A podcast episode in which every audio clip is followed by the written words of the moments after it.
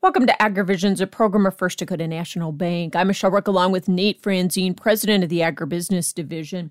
Nate, let's talk about the debt ceiling discussions and the impact it could have on agriculture if the government goes into default. Yeah, I think it's really important that agriculture in particular understands this. A significant amount of capital that is deployed in the ag industry has direct connection to the government.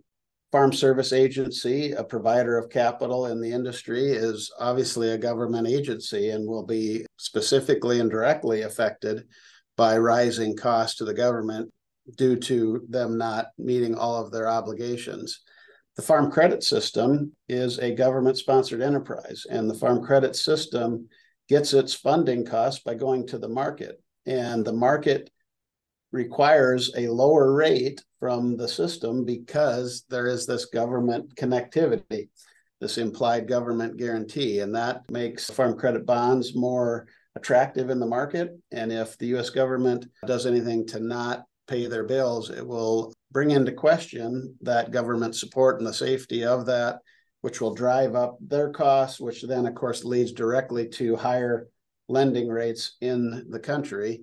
And, you know, for First Dakota and other commercial banks will be impacted by those same markets as rates get driven up because of the uncertainties and the increased risk viewed in the market. Our costs will go up as well, which will require us to charge higher rates also. So it's complicated, but the short answer is borrowing costs will go up for farmers and ranchers. It'll also go up for businesses. It'll go up for consumers. It'll go up for everybody. It's actually already costing us, isn't it?